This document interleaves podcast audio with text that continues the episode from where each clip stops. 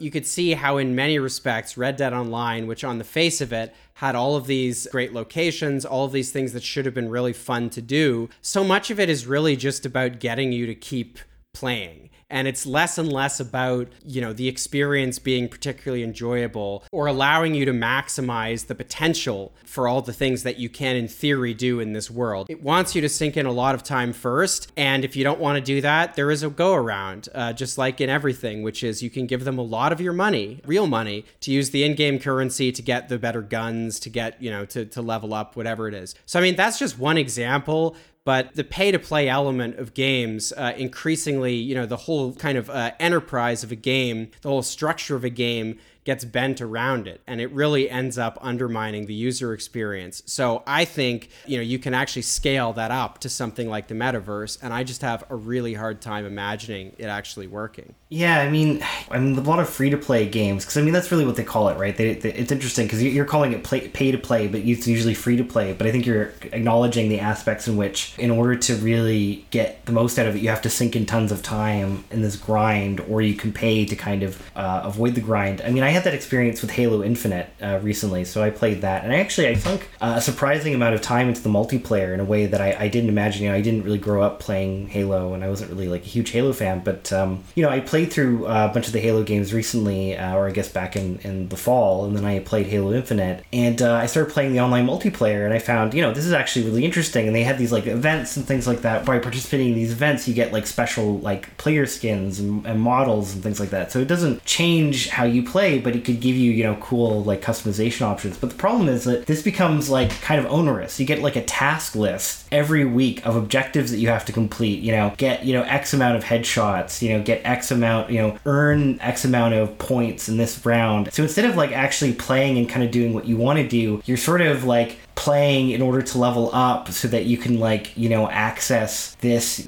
set of items and whatnot. Because right there's this like battle pass model that they have now because you can you know pay for the campaign or you can just download the multiplayer for free and then pay for like a battle pass that gives you a bunch of items. You pay like 10 bucks and you and you do all these levels and stuff Right, and if I can jump in here, I mean that is another thing about when I say that games are sort of being bent around this element. I mean, uh, what you just described is a big part of how that's done, where there's this constant sort of engineering of minor novelty. So, you know, you you as the person playing who's invested in the game, you want the new skin, you want the cool new gun, you want to get in on whatever, you know, the the next uh, new element they're introducing is. So then, you know, they give you basically homework that you're supposed to do. yeah. I mean, it really is homework. It's, you know, get a certain number of headshots, perform a maneuver, you know, a certain maneuver that's a little weird, you know, a whole bunch of times. And, you know, after you sit there for 30 minutes like not playing the game as you would otherwise, not sort of just having the freedom to go out and explore the game, uh, and instead sitting there and like, I don't know, try to do a certain jump over and over again and never quite getting it right. You know, at a certain point, do that for a few weeks where, you know, you you you do what's asked of you, you get the new items. Uh, and a certain point, you have to ask, okay, like, well, what is this for?